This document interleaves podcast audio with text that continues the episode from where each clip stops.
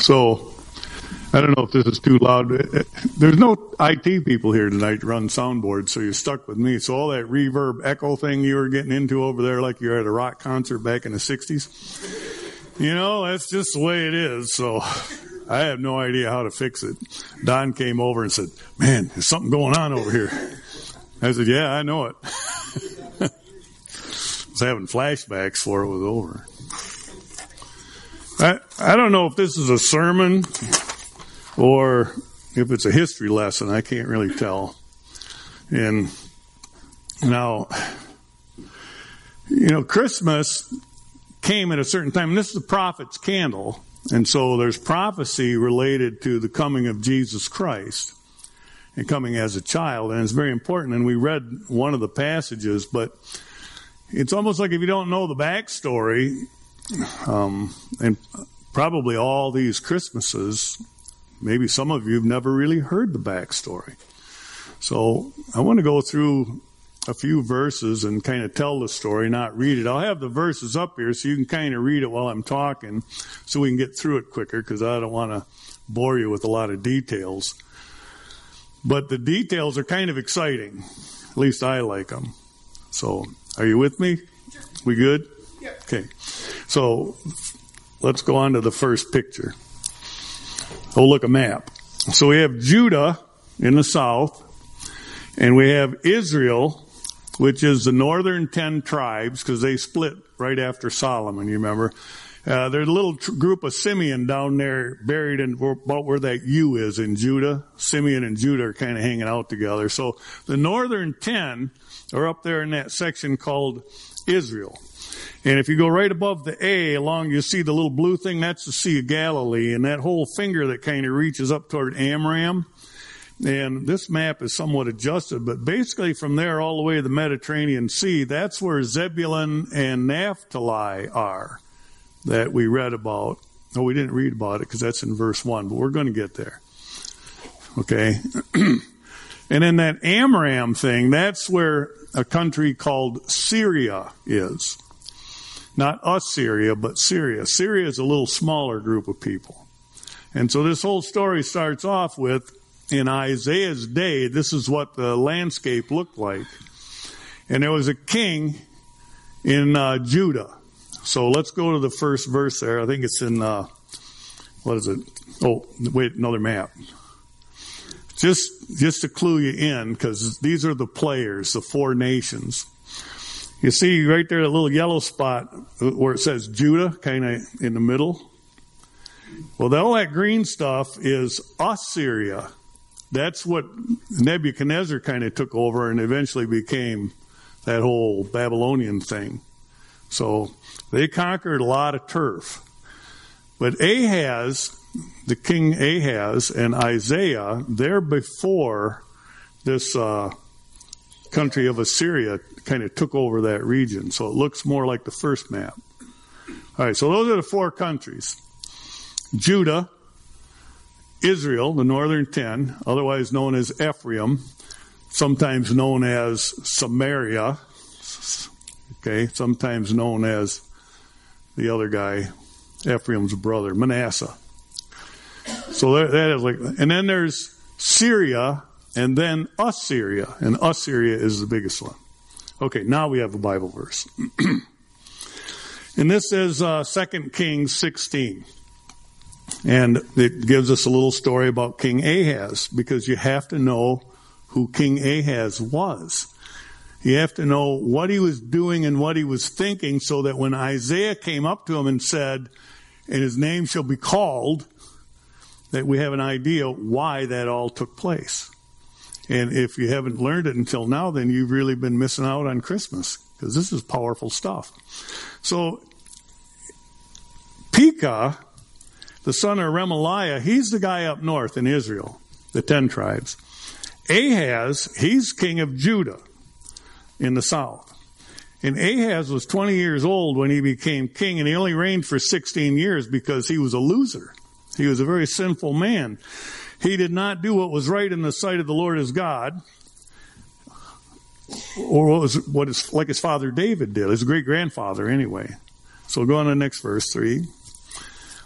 but he walked in the ways of the kings of Israel. So Judah, the king of Judah, who's down south, is behaving like the pagan kings up north. Because Israel, Ahab and Jezebel, those kind of people, you, you remember all them? There's a whole bunch of those kings up there in Israel. They're just filthy with pagan gods and deities and things. So here's Ahaz, the king of Judah. Now, how long is David's greater son supposed to rule on the throne? Do you remember? Forever. God made David a promise. Ahaz, king of Judah, David's greater, or not greater, but a great grandson, is in the seed line to Messiah. Right? So, when king of Judah starts worshiping pagan deities, you put the seed line at risk. And so he's not following David's program of faith and humility and confession of sin. He's following pagan deities. How so? Well, he sacrificed all kinds of things. Mm-hmm. Made his son pass through the fire. He was like walking on a bed of hot coals. No. You read uh, Second Chronicles 28, which is a parallel passage. It says that basically they offered him up as a human sacrifice to Moloch, the god in the valley of Hinnom. So you got Mount of Olives, Valley of Hinnom. Moloch, pagan god, big brass arms, big fire, toss them up there, sizzle. Baby killer. That's what we got. Temple, Eastern Gate, Solomon. Isn't that weird? Mount of Olives, Moloch in the valley, Eastern Gate. And we got the Jews in Judah doing human sacrifice, Christmas time. Hey, that's pretty sinful, pretty bad. How is it any different than what's going on in our dark world? When people will sacrifice their children for personal pleasure, gain, profit, whatever. I know that's rather insensitive to talk about abortion that way, but there's probably people in this room who have participated in those things, and it's sad and it's hard. I get it. But there's forgiveness with Christ Jesus for all kinds of problems. There really is. Whatever the sin might be. But our nation right now, you've seen uh, The Sound of Freedom? Island full of children. What are they doing? They might as well have been killing children baby. I mean, it's the same darkness, and it's still alive on planet Earth. It's dark. It is very dark. Now, let's go on. Next verse. This guy, uh, Rezin, who is the king of Syria, he wants to uh, get together with, what's his name there? Pekah, the king of Israel, and they want to go to war with Ahaz. And uh, so they they get together and they go down there and they fight against them, and uh, they capture some of it, part of it, a few towns. Go on to verse seven, and uh, Ahaz he gets kind of tired of this attack by these guys, so he writes a letter to Tiglath-Pileser up north in Assyria, the really big green country. It says, Look, I'll give you all the gold out of the temple and out of the, the, the king's house here, the treasury. You just come down and rescue me. So Tiglath, Tiglath-Pileser, he does that. He comes down and he goes to fight against them. Let's go on to number eight. Ahaz took all the gold, and the king of Syria heeded what he said and says, Okay, I'll come down. He did, and they fought, and he won. He took care of Damascus, he took care of Rezin, and wiped him out. He's no longer. He's gone. He's history. Now this comes up in Isaiah chapter 7. We're going to go over in a minute. This, this very incident right here is described. So let's go on to number 10. Now King Ahaz went to Damascus because he really liked Tiglath-Pileser. Besides, he's a subservient kind of a guy now. He has to go and do his little worshiping with the king up there because he is now a vassal state, if you want to call it that, of Assyria. That's why Judah is still in the middle of the big map with the big green thing. They're still there. But when Nebuchadnezzar comes along, they're gone. That's, they go away. But during Assyria's reign, Judah remained a nation. Why? Because God is still trying to preserve the seed line of Christ. How hard was that? Very hard when you have a king who's trying to kill his own children. You see, it's very hard. You know what his son's name was? Ahaz's son? Hezekiah, who led a revival in, in Judah shortly after his dad died at age 36. anyway, King Ahaz, he went up to uh, Damascus and he saw an altar up there. He says, Ooh, this is cool. So let's go on to number 11. So he wrote a letter to Uri- Urijah the priest and he says, Hey, build me one of these. So he did. So when the king came back from Damascus, he saw what Urijah the high priest had built. He said, Man, this is cool. This is good stuff. So 13. So King Ahaz is now acting like high priest. He's doing the offerings and doing the burnings and all that. He took the bronze altar, which was before the Lord, and he just kicked that off to the side. Solomon's temple. Next one, Mandy. King Ahaz commanded, said, do this, do this, do this, do it, do it, do it. And this bronze altar, the last sentence there, shall be for me to inquire. He's now set himself, up to be the oracle. He is going before the gods and he's getting the information direct to all paganism. So Urijah the priest man, we'll just follow the new God's commands here. King Ahaz is now to be worshipped, so we'll just do everything he says. And so they did. Well, they cut up the carts, the panels, they moved the laver, the big sea that Solomon had built on all those oxen, shoved it aside. So now the the uh, altar and the laver in front of Solomon's temple are gone, and what's sitting there is a great big pagan altar to Moloch or whoever, and they're offering up children on a regular basis. Judah. What's the next one? Yeah, he moved some more furniture around. 19, Ahaz. The rest of his acts are in the book of Chronicles, basically uh, Second Chronicles 28 and is there another verse? yeah. Hezekiah was his son. So that's part of the backstory. Sound interesting? Sound dark? I think it's important to know, well, why? Mainly because the world is still dark. And these people needed some hope. And that's what this whole candle about is about today. It's about the hope of the prophecies being fulfilled. These were dark days for uh, Judah, dark days for the northern ten tribes. They had so far removed themselves from the God of creation. It's just, it's very sad. Uh, what's the next passage, Mandy? okay, chapter 7 of Isaiah. He says, uh, Now it came to pass in the days of Ahaz, son of you know, the king of Judah. Rezin and Siripika, these two guys, they came up against Israel and they wanted to fight, take over Jerusalem, but they couldn't do it. They could not prevail. Oddly enough, it was told to the house of David, which is King Ahaz's group.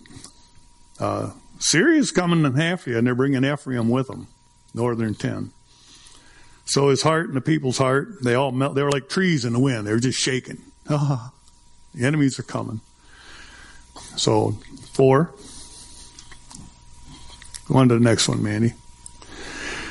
And say to him, say to Ahaz, take a reed and be quiet. Or take heed and be quiet. I don't know what that would be like take a reed and be quiet. Put that in your teeth and bite it, maybe.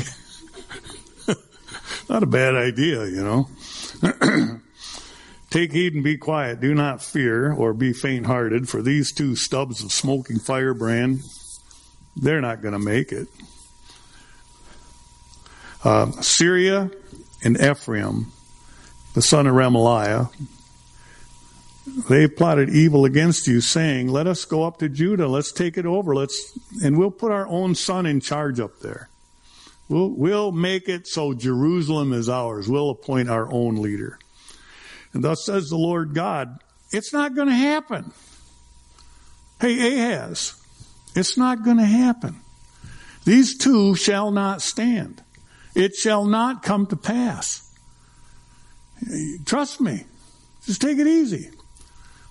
Yeah, it's a dark world out there. They have nothing on you. They're not going to touch Jerusalem. They're not going to touch the seed line of Messiah. All Ahaz had to do was trust God. Same message today, isn't it? At Christmas time, all we have to do is trust God. Verse 8.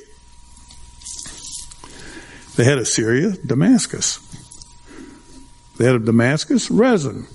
And within 65 years, Ephraim will be broken so that it will not be a people. There's a prophecy that the northern ten tribes are going away. Right there. Isaiah warned Ahaz. This is happening. Both Rezin and Pekah, both of these kings, Gentile and Jewish, are going to be eliminated within the next few years. Where are we, 11? Ask a sign for yourself from the Lord God. Ask it from the depth or the height.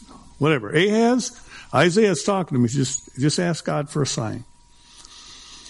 And Ahaz, he got all spiritual. He says, uh, I will not ask, nor will I tempt the Lord. I mean, that's what it sounds like, but I think it's really more like, I don't need God in my life. And I am, I'm not asking him for anything one way or another. And it, it's a little bit more obvious from the next things that uh, Isaiah says to him. So, but he says, now listen up here, house of David. So this is bigger than you, Ahaz. This has to do with the entire house of, of David. Is it a small thing for you to weary men? Are you going to weary God too? And see, his response is a little bit more angry in, in his face. So what Ahaz was saying is, I'm not going to test the Lord. He's basically saying, I don't have time to test this guy. I don't care what God does. I have my own thing I'm working on. I don't think he had that whole temple set up yet the way it was coming. At this point, he just has these two kings attacking him and he's at a point, he's at a crossroad where he could decide to follow the God of heaven and earth with his whole heart or he could decide to follow himself. That's where he is. And that's where Isaiah comes up to him and lays out the challenge. This is your time. This is your last call. You have a moment in time where you get to ask God. You have a moment in time where you have an ask God. And he says, I don't need it. I don't need him. So the next verse, therefore, the Lord will show you a sign, baby killer. Behold, a virgin shall conceive and bear a son. You shall call his name Emmanuel. El being God, Emmanuel has to do with God being with us. Curds and honey he shall eat.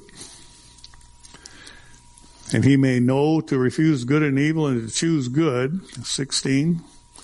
For before the child shall know to refuse the evil and choose good, the land that you dread will be forsaken by both her kings. They will both be gone before this child is very old. Now, in an immediate fulfillment of this passage, we, we tend to believe is in chapter 8, and it has to do with Isaiah's second son, whose name was really short and easy to throw around the schoolyard. It was Maher Shallow Hashbash. You know, I, think they call him Maher for short or something. I don't know. But it meant that the booty is swift. In other words, his son was named prophetically that this is going to happen and these two are going to be wiped out really fast. And so there's an immediate prophecy, but yet the prophecy doesn't fit Isaiah's second child because the word for virgin in the text is a young woman that's never been married. Had that whole thing going on, you know what I'm saying? And so it's a true virgin like Mary who had baby Jesus becoming of uh, great with child, as the scripture says. So that passage was not quite fulfilled. Toward the end of chapter 8, it says this To the law and the testimony, if they do not speak according to this word, It is because there's no light in them. So he's calling Israel, both the north and Judah and the south, back to the book. But if they don't speak according to what Isaiah is saying, then there's no light in them. How many times did Jesus tell that to the Pharisees? In the Sermon on the Mount, he said, If the light that you have is darkness, how great is the darkness? In other words, if you think what you know is right and it's not, you live in the darkest of worlds and you don't even know it. That's the point. And that's kind of what he's saying here. You go on to 21, finish this up real quick. They will pass through hard pressed and hungry, and it shall happen. And when they are hungry, they will be enraged and curse their king, whoever you'll be at that time, and their God, and look upward. Doesn't that sound funny? They're going to curse God and look upward. Well, it's pretty easy. How high did they look? Next verse. They will look to the earth. That's it. Their up includes here, here and now, the earth. They're taking what they can get and they're running. That's all they have. Ahaz, with the pagan system he set up in the near future, with this false temple, he's only looking to the gods of this world. And so many people, and even today, all they have are the gods of this world. They have no Christ child in their life. And they will be driven into deep darkness. Well, oddly enough, the next, we're going on to chapter 9 now that we're looking at for today, but the darkness, the northern ten were annihilated. They were scattered around the earth. Gentiles were shipped in, and they were covered with multiple mixed marriages and such, so much so that in Jesus' day, the Samaritans were the untouchables. They just weren't good people. So, and then shortly after that, in 586 BC, Babylon took Judah away, and the whole country lay in darkness. And then there was a little revival 70 years later, Hezekiah and Nehemiah and Ez, not Hezekiah, but Ezra, Nehemiah, and Haggai, and a few others. They rebuilt the temple and they established the word and they tried to do things right and they started making up rules on how to do things right and they eventually they became the Pharisees of Jesus' day. But it was all dead. Dead religion. It was all dead because God wasn't really allowed in much of it. So we get to chapter 9. And, uh, yeah, it's a dark world. And here comes the hope prophecy of chapter 9. All of this darkness is going on. And, I, and Ahaz has been told that God is coming in the form of a baby. His name will be Emmanuel. And so now Isaiah is going to add a little more to it so we get a better idea of what is this child's name. He says, though there's gloom, though there will be no gloom for her who was in anguish, and in the former times he brought into contempt the land of Zebulun and Naphtali, but in the latter time he's made glorious the way of the sea, the land beyond the Jordan of Galilee and the nations. There's an upper Galilee and a lower Galilee. One of them had Jews in it, the other had Gentiles in it. Isaiah didn't talk about that. He said Galilee, which includes the Gentiles. And it's always included the Gentiles. verse 3 you have multiple nations, multiplied the nations. See, God planned on adding to Israel other sheep that are not of this flock. He's always planned on it being, including the Gentiles, for all people everywhere, the angel said. Great joy.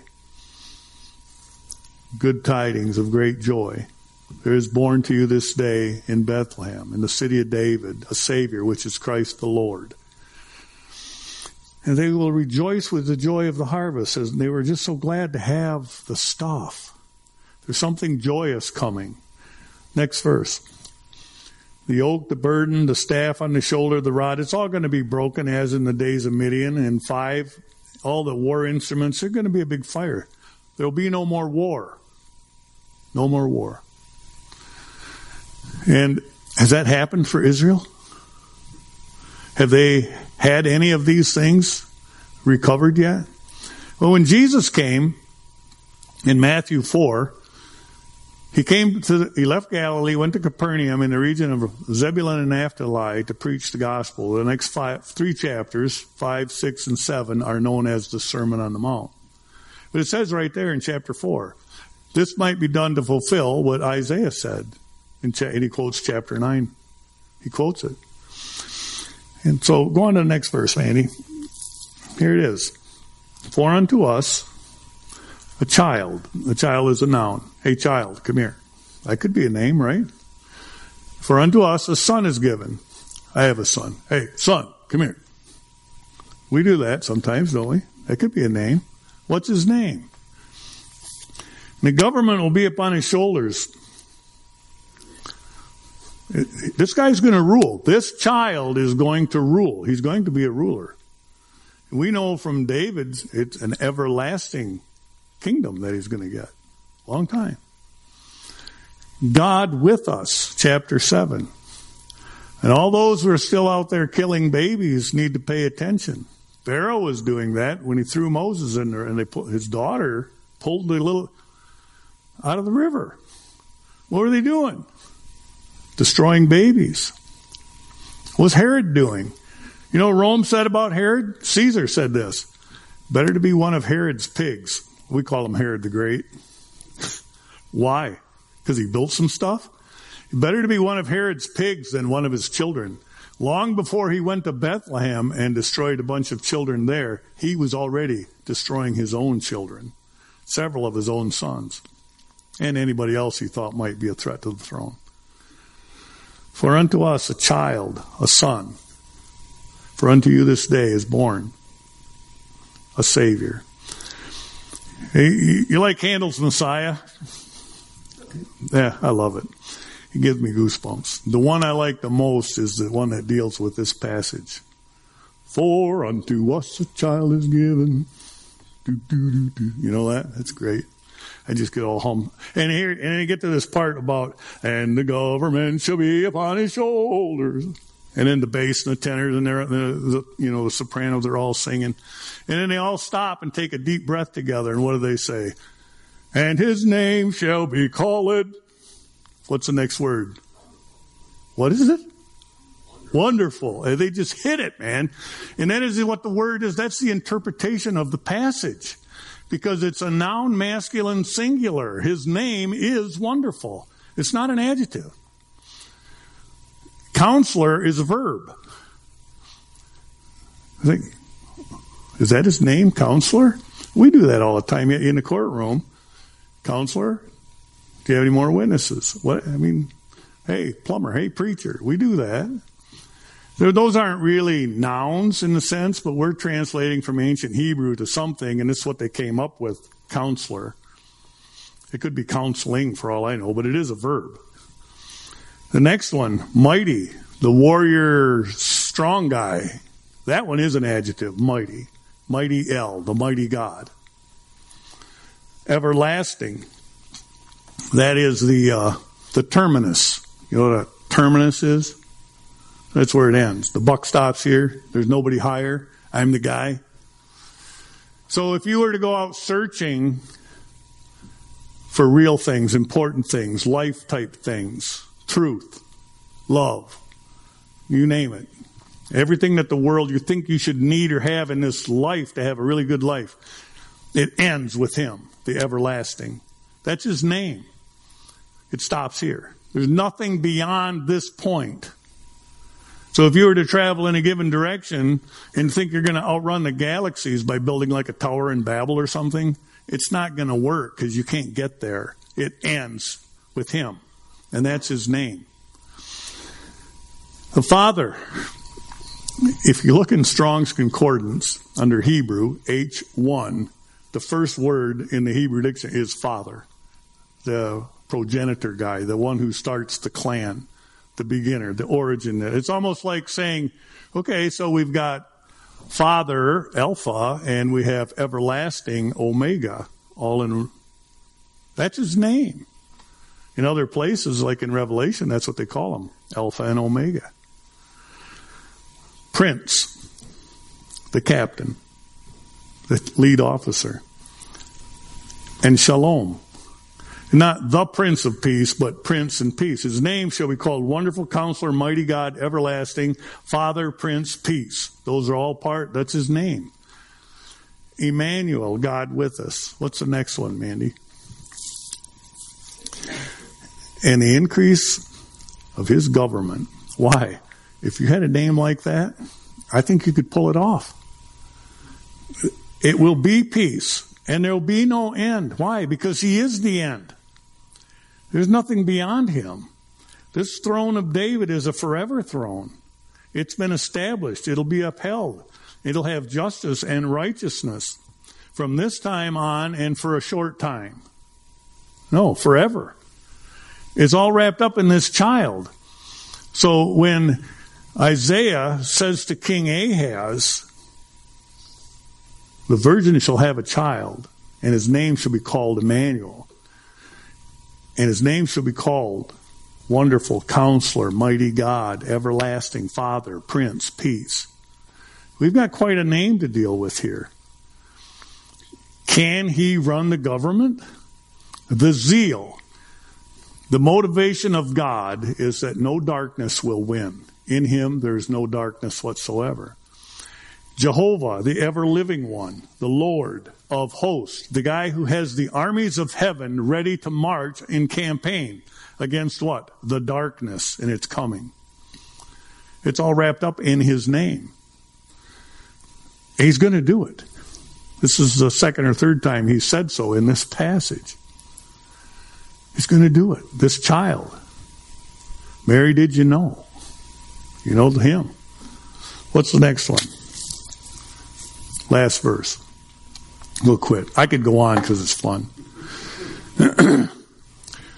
Before Isaiah was even born, King David said this I will praise you with my whole heart before the gods. I will sing praises to you. It isn't that he believed in the gods, but everybody around him did. And David says, Whatever. They're nothing to me. I will praise you. I'll sing praises to you. I will worship toward your holy temple. He's basically looking up to heaven to the real temple where God is because Solomon built the earthly temple and the tabernacle's pretty well blown in the wind by now. I will look to you in the temple, O God, and praise your name for your mercy, loving kindness, and for your truth, the word. For you have magnified your word above your name. And then I added that the zeal of the Lord of hosts will perform this. Here's the thing. If you get this name down and understand the darkness that's going on, do you think that the Lord Jesus can get it done? Now, he said this simply if you trust me, I will in no ways cast you out. He said, My Father so loved the world that he sent me, that whosoever believes in me shall not perish, but have everlasting life. Jesus gave his word, and he honors his word above his name. How powerful is his name? Can he keep his word? If he doesn't keep his word, everything we just talked about, this powerful stuff, in light of the darkness, the darkness wins. It's that simple. And that's why we had to go through the history of it all. Because it's a very simple message. Jesus said this, and he will keep his word at the risk of his own name. And his name is pretty powerful. How strong is our hope? I think our hope is secure. I think our hope is very secure. And Merry Christmas. We're not going to have another song, so let's all stand up and just uh, come on around here and somehow, and let's all hold hands a minute. And we're going to pray before we go. Somehow make the loop. Come on, Dwayne, give it to me. I don't know how we can circle up that far, but just stay where you are and grab a hand. and let's just pray. Lord God Almighty, we uh, come before you tonight. We know that your name is to be exalted above all names. There's no other name under heaven whereby we must be saved.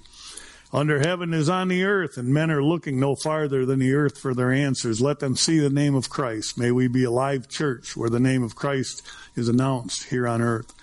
Lord, uh, we know that every knee shall bow and tongue confess that you you are the Lord of glory. We know that you're coming again. We know that there's evil and darkness everywhere, and children are paying the price in many ways. Not much has changed. And on top of that, so much other darkness. And yet, there's still a bright hope in the birth of a child. And we know that you went to the cross and paid for sin and everything that's wrong. We just ask that you'd help us to see it, believe it, and share it with those around us who know not where to look. We'd ask your blessing and for your help this Christmas season to share the love of Christ. In Jesus' name, amen. Amen. Amen. Merry Christmas.